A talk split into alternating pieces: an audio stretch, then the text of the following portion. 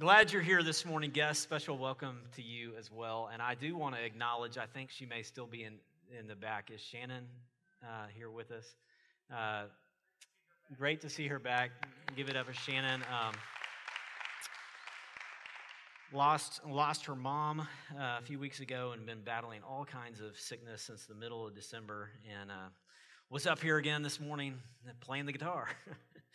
so don't know how she does it all, but great to have uh, Shannon back with us. And I also wanted to acknowledge somebody else this morning. How many of you have been uh, watching Winter Olympics voraciously? Anyone? Few, some. We have an Olympian among us, and I, he, I thought I'd have him stand up. Brandon Herring, would you stand up? A special Olympian. And Brandon, uh, it was either yesterday or the day before, scored 12 points in his basketball game, right? You the high scorer? Yes. Awesome, Brandon. Proud of you. Congratulations. Hey, uh, if you would, go ahead and turn with me in your Bibles to the book of Acts as we continue our study there. And if you are new with us, uh, new to us this morning, we are in the middle, or actually the beginning, I shouldn't say the middle, we are in the beginning of a study of this unique book, the book of Acts. It's been called the Acts of the Apostles. Probably should be more appropriately called the Acts of the Holy Spirit through the apostles. And the reason I say that it is a unique book in the Bible, 66 books in the Bible, the reason I th- say it is a unique book is because if you want to learn about the life of Jesus, You've got four gospels that you can go to Matthew, Mark, Luke, and John. So you've got four witnesses of the life and teachings, death, and resurrection of Jesus. If you want to uh, know a little bit about the churches that were formed after Jesus' ministry, you can read Paul's letters. Paul's uh, contributed 13 of our New Testament letters, so you can read his writings to the churches. But Acts is unique, like others, uh, some other books in our Bible. If you want to know how things began, how things began, excuse me, uh, you would go to the book of Genesis, right? The start of the world, how it all began. If you want to know how things will end, at the end of time, where would you go? You would go to the book of Revelation. If you want to know what happened in the years immediately following Jesus' resurrection and ascension back to heaven, the one place that you can go is the book of Acts. The book of Acts tells us what happened in those uh, early disciples in the beginning, how the church was formed, and, and what it did in those first 30 years of its existence. And it's often said that the Gospels tell us the ministry of Jesus, and then the book of Acts records the history of the church, which is true in a certain sense, but in another sense, it's not completely true because if you look at the very beginning of Acts, Acts chapter 1, verse 1, Luke, who's the author here, uh, writes this Acts 1 1. He says, In the first book, O Theophilus, I've dealt with all that Jesus began to do and teach until the day when he was taken up. He's talking about the book of Luke, and he says that book and the other three gospels with it teach about what Jesus began to do and teach. And I've underlined in my Bible, began. Because what the book of Acts shows us is what Jesus continued to do after he ascended to the Father. The works of Jesus are not over as he ascends to the Father. In a sense, Jesus is still working on this earth. We see that in the book of Acts because he is continuing those works that he began, but he is continuing through them through his body, the bride of Christ, or what we call the church. He's continuing to do things and to, to teach us things through the book of Acts and even on through the works of the church today. So, this is a unique part of our scripture as we see what Jesus is doing in this special people that he has called together called the church. So, what I want to do this morning is a, a little bit of review, and uh, then I really have basically just one point. And so, as we look, uh, some of you, I heard a, a sigh as I said that, like, yes, shame, don't say that. One point, but I'll be able to make several points, sub points out of it, okay? So don't, don't fear. Uh, there are, we've already seen uh, that there are two kind of intimidating topics that come to the forefront as we study the books of Acts. And the first one I mentioned uh, week one, a few, a few weeks ago, is that it, the prominence of the person of the Holy Spirit. We sang about God the Spirit this morning, that wonderful new song that Andrew and, and uh, Shannon led us in. As you're going to read the book of Acts, you cannot escape the person and the work of the Holy Spirit that Jesus sends in his stead to empower the church. And right from the very first verses there, verse 2 and uh, verse 4 and 5 and verse 8 we saw last week, Jesus has said, I'm going to send the Holy Spirit among you. I'm going to send the Holy Spirit to dwell, to live within you.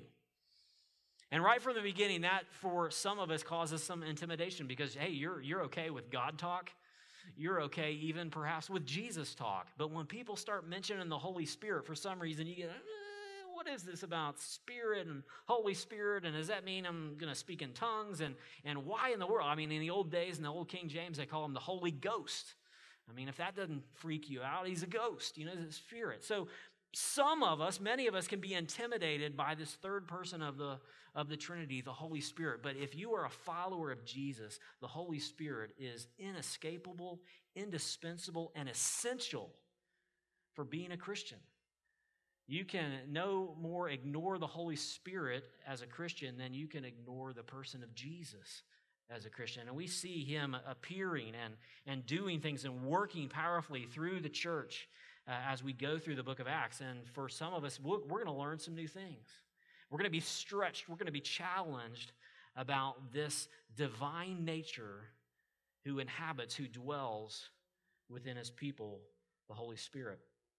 And if Holy Spirit isn't intimidating or kind of make you nervous, or maybe you're not totally comfortable with that, uh, what we talked about last week is perhaps equally, if not more intimidating. And that is in verse 8 that, that Jesus says, I'm going to go, I'm going to ascend, but I'm going to leave with you. He's going to come soon, the Holy Spirit, and you will be my witnesses in Jerusalem, Judea, and Samaria, and the uttermost parts of the earth. And for, for us, for many of us, sharing our faith can be this intimidating thing. We don't feel qualified. We don't feel like we have the words or the, or the tools by which to be his witnesses. And last week we did a little bit of a geography lesson, and I showed you that as Jesus said these words, you're going to be my witnesses in Jerusalem and Judea and Samaria. We looked at that on the map. We first of all saw where Jerusalem was, this, this city, this capital city in Israel, and that's where they were. And he's saying, You're going to begin by being my witnesses in Jerusalem. You're going to start where you are and then go everywhere. And that everywhere extends beyond Jerusalem to the region, which is Judea. You see it there in the all caps bold. So Jerusalem, Judea, and then, but then he said, not even just your region, not even just the state of Texas, if you will, but you're going to go all the way to Samaria, to those Okies up there that you have such, dis- you despise so much. They're so backwards. Uh, they're so uh, behind the times. You're going to go to the Samaritans people that you don't like. And so uh, last week, I challenged us to identify our Jerusalem, Judea, and Samaria, and then the next slide to the uttermost parts of the earth. That's, a, that's the, basically the most of the Roman world at that time, all the way over to the left, where Paul gets to Rome at the end of the book of Acts. And so last week, my takeaway challenge for you was to identify what's your Jerusalem? Where do you need to start? Where is God sending you? Or maybe where has God already sent you? And some of you have the privilege of being God's representative, God's ambassador at the Fortune 500 company that you work in for. Some of you have the privilege of being the ambassador to a street uh, where you are the lone Christian, certainly the lone churchgoer on your street. And God has placed you there not by accident, but so that you can be his witness. And so last week I challenged you what even though this might be intimidating you, what if you just began by by praying about the people that live around you, praying for them, walking the dog, walking the kids around the neighborhood and praying for those homes, some of whom you don't even know their names, and say, Lord, would you just get me out of my house? And would you give me opportunities to intersect with compassion and begin relationships with these folks that may not know you. So, what's your Jerusalem? What's your Judea? What's your Samaria? What's, what, what's the people? Maybe it's uh, folks in your uh, work department or in another department of work that you just don't really like. But God is saying, I want you to go even to the people that you may not feel most comfortable with. And beyond that, I want you to even to be a part of what God, what I'm doing globally around the world. And so every person who's a member, every person who's a believer in Jesus and a member of Centennial Church, you are a minister and a missionary. You just have to figure out what's my circle of influence? What's my sphere? Where has God sent me? And how do I need to begin to cultivate those relationships? Pray for those people that just before I go into work, I just take a minute in the car and I just say, God, I'm going in here today Please open my eyes to see need around me and see opportunities to, to care and to share with the people around me. What would happen if we did that? What would happen if we had 200 missionaries of Centennial Church being intentional in the circles of influence that they've been given Jerusalem, Judea, and Samaria? If we just prayed that prayer, God, use me in this place. Use me in my spheres. How many of you have had that experience like I have where uh, you're going car shopping or perhaps you, you purchased a car recently and, and all of a sudden have you decided, hey, we, we bought this Honda Pilot and all of a sudden everywhere you drive, you see Honda Pilots. Whereas before, a week or two weeks before, you, you had no idea about this car, this brand, or, or whatever, this type of car. It's not a brand of car, excuse me. I'm really a car guy, you can tell. Uh, but you had never seen this car before, and now you see it everywhere. Why? Because you've entered this world, and now you have eyes to see something that you didn't before. I want to challenge you that, that this same kind of thing happens if we just pray, Lord, use me. If you just sit in your car before you get out of out of your car at work and just say, God, open my eyes that I might see Honda pilots, if you will. But not Honda pilots, needs and people that I can care for, someone that I can pray with today and say, that must be hard. Can I just pray for you? And just pray for them right then.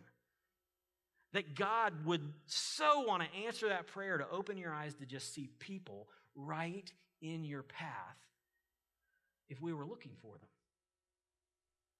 That's what God has called us to do. Not just the professionals, not just the professional missionaries, pastors, but every single one of us. I love this quote by a lady named Rebecca Pippert.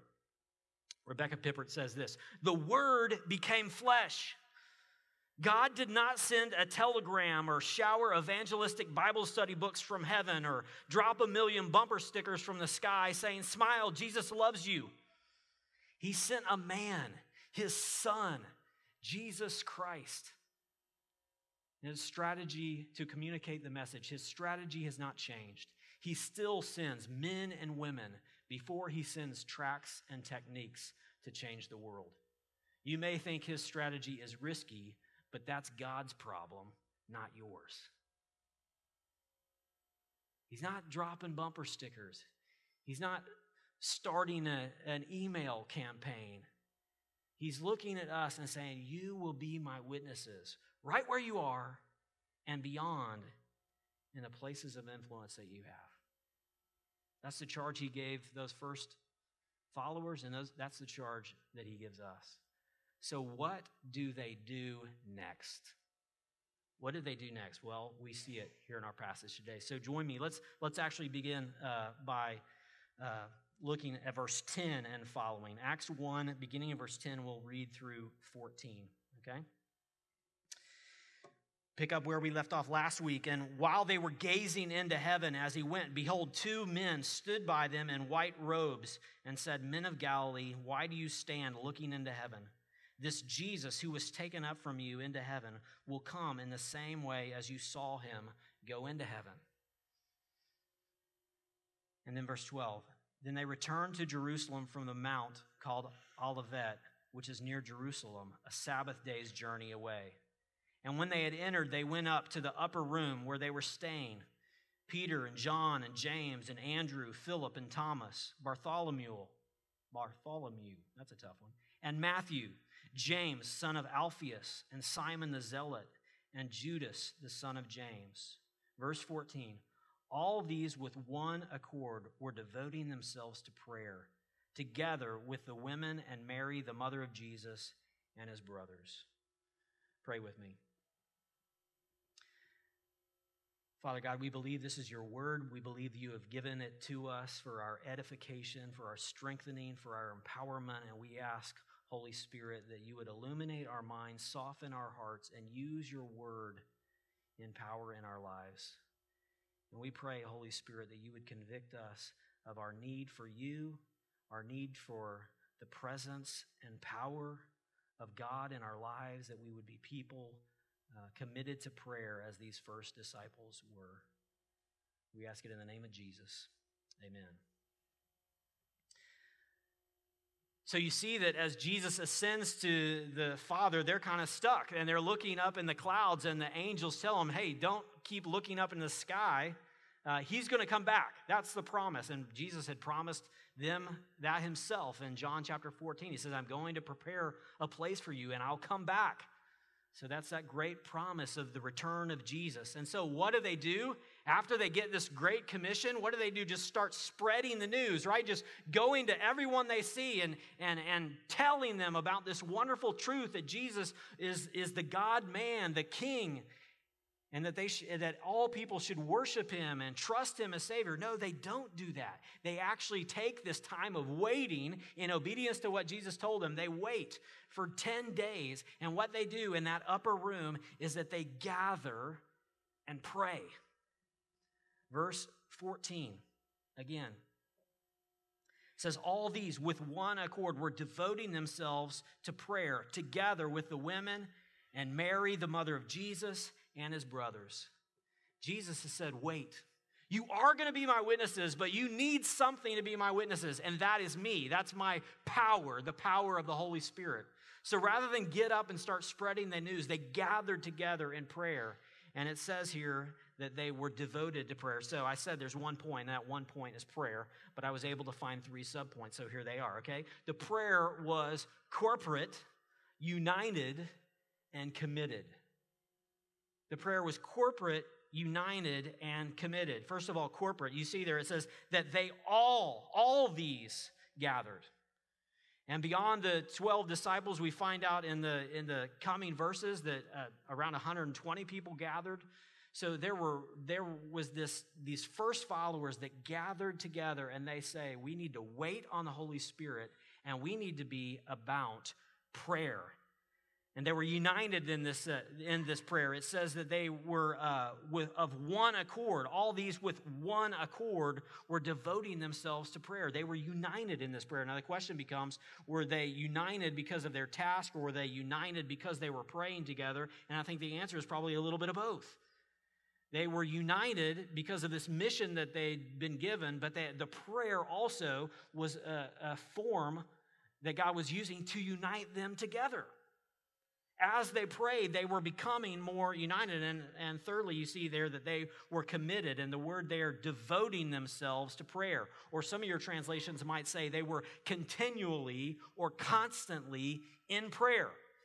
That's the word that is used uh, later in chapter 2, verse 42, when it describes what the, uh, the first believers at Pentecost, after the, the sermon that that Peter preaches at Pentecost, it says, Acts 2:42, they devoted themselves to the apostles' teaching, to fellowship, to the breaking of the bread, and to prayers. They were not just dabbling in prayer, they were devoted to prayer. And you see this theme of prayer and this need for prayer all throughout the book of Acts that they were corporate, they were unified, and they were committed in prayer. I mentioned Acts 2:42, also Acts 4 it says they prayed, and the place in which they, ga- they were gathered together was shaken as they prayed. Acts chapter 6, as they uh, appoint these new leaders, it says they needed these leaders so that the, the apostles and the elders there could devote themselves to prayer. And so they selected these deacons and they set them apart. And it says they prayed for them and laid hands on them. In Acts chapter 12, verse, verse 12, it says, Many were gathered together and were praying. As the gospel spreads beyond Jerusalem and Judea, beginning in Acts 13, which we'll see in a few months, Uh, Acts 13 3 says, After fasting and praying, they laid their hands on Paul and Barnabas and sent them off on this missionary journey. Acts chapter 14, verse 23, it says, Elders were appointed in every church with prayer and fasting. Backing up a little bit, Acts chapter 12, Peter was in prison, and it says, But, but earnest prayer for him was made by the church. He's in prison, but his brothers and sisters are in earnest prayer for him. Acts chapter 16, verse 25. Paul and Silas are in prison.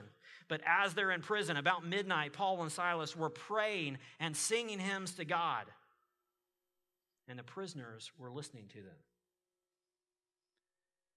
So if you're not uh, intimidated uh, or nervous or unsure about the Holy Spirit, or if you're not intimidated or unsure about this idea that, hey, I'm supposed to be a witness for Jesus, all of us could probably use some growth or probably, probably a little intimidated when it comes to prayer. There's an author, an old author by the name of Oswald Sanders, who said, if you, if you wish to, to make anyone cower, ask him or her about their prayer life. Because we all feel some conviction about our prayer our lack of prayer, perhaps. But this is not just something they're dabbling in, this is something that they are devoted to. Romans chapter 12, verse 12, Paul writes this in his words Rejoice in hope, be patient in tribulation, be constant in prayer. Colossians chapter 4, verse 2, continue steadfastly in prayer. Have I made my one point? Pray. And as I was studying this week, the word that kept coming to my mind as I thought about prayer was this idea of begging. Begging. Who begs? Who's a beggar? Someone who's poor, someone who's needy, someone who is out of options. And prayer is people like you and me, spiritual beggars who are crying out to God, say, God, I need you. God, I need your power. I need your presence. I just don't have what it takes. God, be with me. Move in me, work in me, work through me, work through our church. God, be powerful. Come, meet with us, dwell among us. I saw interview with Billy Graham one time when he was asked if you could if you could do anything differently in your ministry in your life than you've done, what would you change? And he said, I would travel less and I would pray more. I would travel less and I would pray more. Oh, Billy, you, you kind of got this thing down. You're pretty good at this. People like to listen to you. You draw crowds. No, I am totally weak apart from the power of God. Another saint of old name, Charles Spurgeon, wrote this.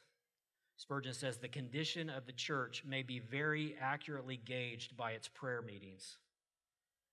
So is the prayer meeting a graceometer, and from it we may judge the amount of divine working among a people. If God be near a church, it must pray. And if he be there not, one of the first tokens of his absence will be a slothfulness in prayer.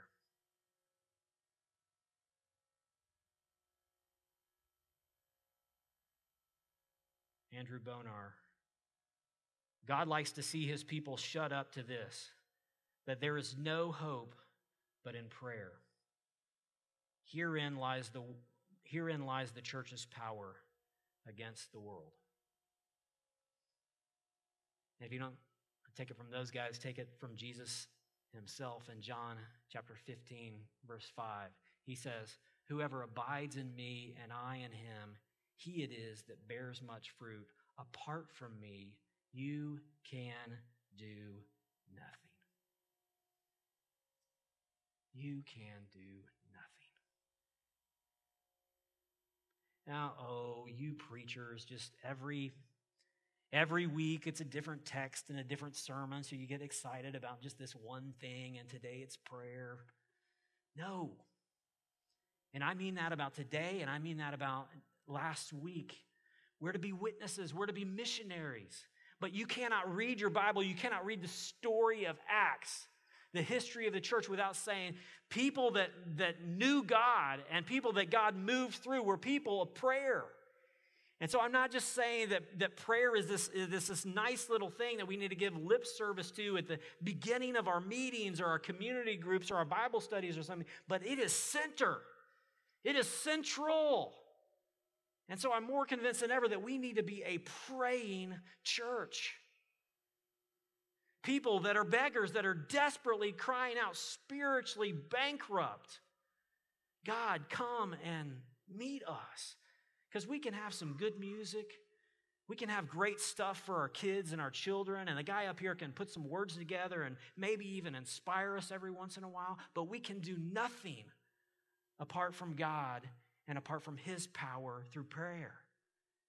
And I don't want us just to have good programs and neat stuff going on in a, in a church that looks nice to suburban America. I want God to move in and through us. And the only way that's going to happen is when we fall on our knees and say, God, we need you.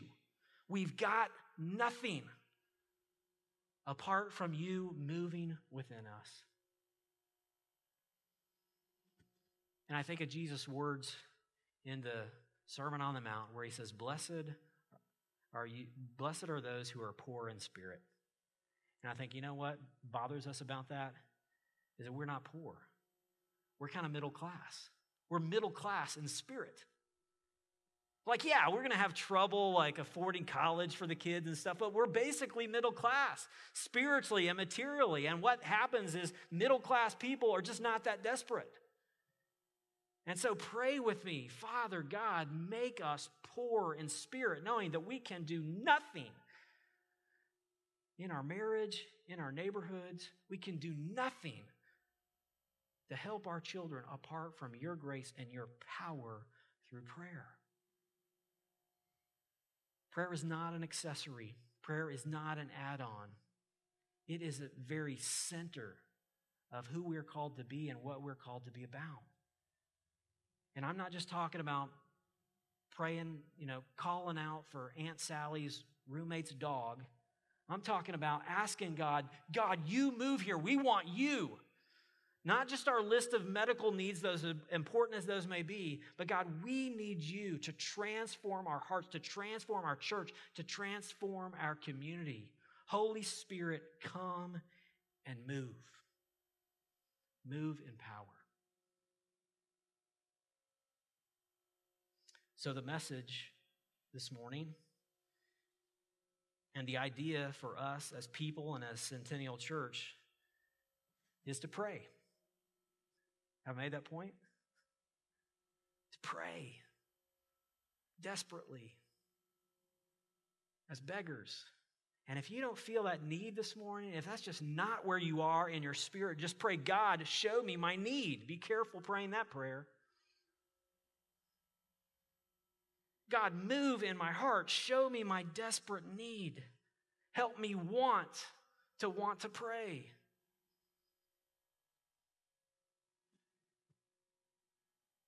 So we have this prayer gathering every Thursday night at 7 p.m. And we have a special prayer gathering tonight at 5 p.m. And we've been planning for this because we knew this passage was coming and we knew we needed to talk about this. And so I'm asking you to gather with us in prayer tonight all of you. And our teenagers are going to be here to watch the kids if that's, a, if that's an obstacle. But we want you to gather and pray. We want to, we want to cry out to God and ask God to move powerfully in our nation. Ask God to move powerfully among us. Ask God to bring about a historic revival in this nation and in this part of the country. So come and pray with us. And some of you are thinking, I don't know how to do that. That's just, I don't know. Well, come and learn. And just, just be there and be ready to just pray one sentence, just, just one sentence that says something of your heart for God or God, give me a heart for you. But come and learn. It's not an accessory, it's not an add on. We pray every week, Thursdays at 7 o'clock, and we want to gather our church for a special time of prayer tonight, right in here in this auditorium. And now I want to talk to all of our community group leaders, all of our Bible study leaders, everybody, every gathering that we have at Centennial Church. That prayer not just be something to start the meeting or end the meeting, but that we really take focused time, an intentional, passionate time to ask God to move among us and give us power like He did that early church. And not only that we that we gather corporately and in corporate prayer, which is the example we have here in Acts 1:14, but we also pray personally. And this has been the conviction on my heart to be more prayerful and so when what do we need to do about that? Well, some of us may need to like set an alarm, some reminders on our phone. Stop right here during the lunch hour. Start right stop right here late in the evening and say some prayers or throughout the day, however you want to do it. Many of us will need to pray with someone so that we can learn how to pray or we can pay attention and not drift off and have our thoughts uh, just just just go off into wherever land. Some of you need prayer just this morning, and you want someone to pray for you. I want to encourage you as we come to communion in a few minutes. I want to, there's going to be a few of us in the back in front of the sound booth there. We don't have the candles out today, but we'll be back there. If you just need prayer, want to pray with someone, come back and pray with us. For some of you, you may, you may need to start a prayer journal so that you can, again, keep your attention focused and write your prayers down in that journal. That's been helpful for me. Some of you, you might want to start by reading the Psalms. These are the prayers that are included, songs and prayers that are included within our Bible that prime the pump, so to speak, or give you words to pray when you just don't have the words to pray. And sometimes that's where we are. We're just so desperate, we don't even have the words. But the Holy Spirit can use those psalms and those prayers that are contained within the scriptures to give us fodder for prayer and to help us pray ourselves. I have a book that I've had for 15 years that I pr- use sometimes in the morning. It's called A Diary of Private Prayer by a guy named John Baillie. And man, he can put some words to the feelings of your hearts. John Baillie, A Diary of Private Prayer. There's a morning prayer and an evening prayer. Some of you don't like praying other people's prayers. That's fine. Find something and do it. I, I, I gain much from uh, humbly listening to the prayers of others and being guided like that. The point is not all the technique and how and when and all that, that stuff. The point is pray do it. It's not an add-on, it's an essential. It's what it's how God chooses to move among his people. And so even if you're uncomfortable with it, I invite you to pray with us tonight. I invite you to, to commit and take baby steps to become a person more prayerful. You don't have to pray like a preacher. In fact, it's best if you probably don't, just to pray like a child, because that's how Jesus taught us to pray. He said, Begin, Father, Daddy, like a child. We have a little one in our home who, in the storms and all of that, she often comes into our bed in the middle of the night because she's scared and she wants to be with mommy and daddy. And God, our Father, is our daddy. And he's the daddy that never sleeps and wants to protect and provide for his children and to empower them through his spirit. And so he invites us in our fear and our inability, even in our, our joy, the uncertainty, to climb up into his lap, so to speak, and pour our hearts out and be safe with him.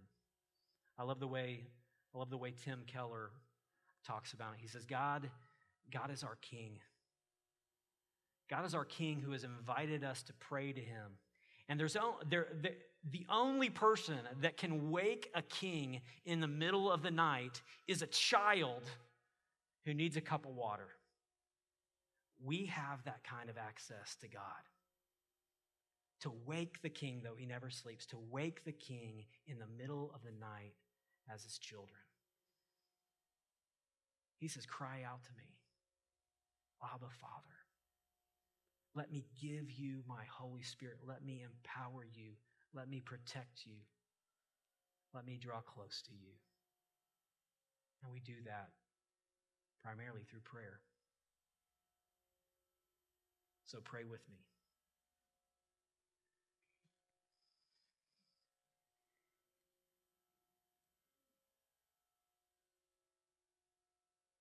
Oh God, we come to you and um,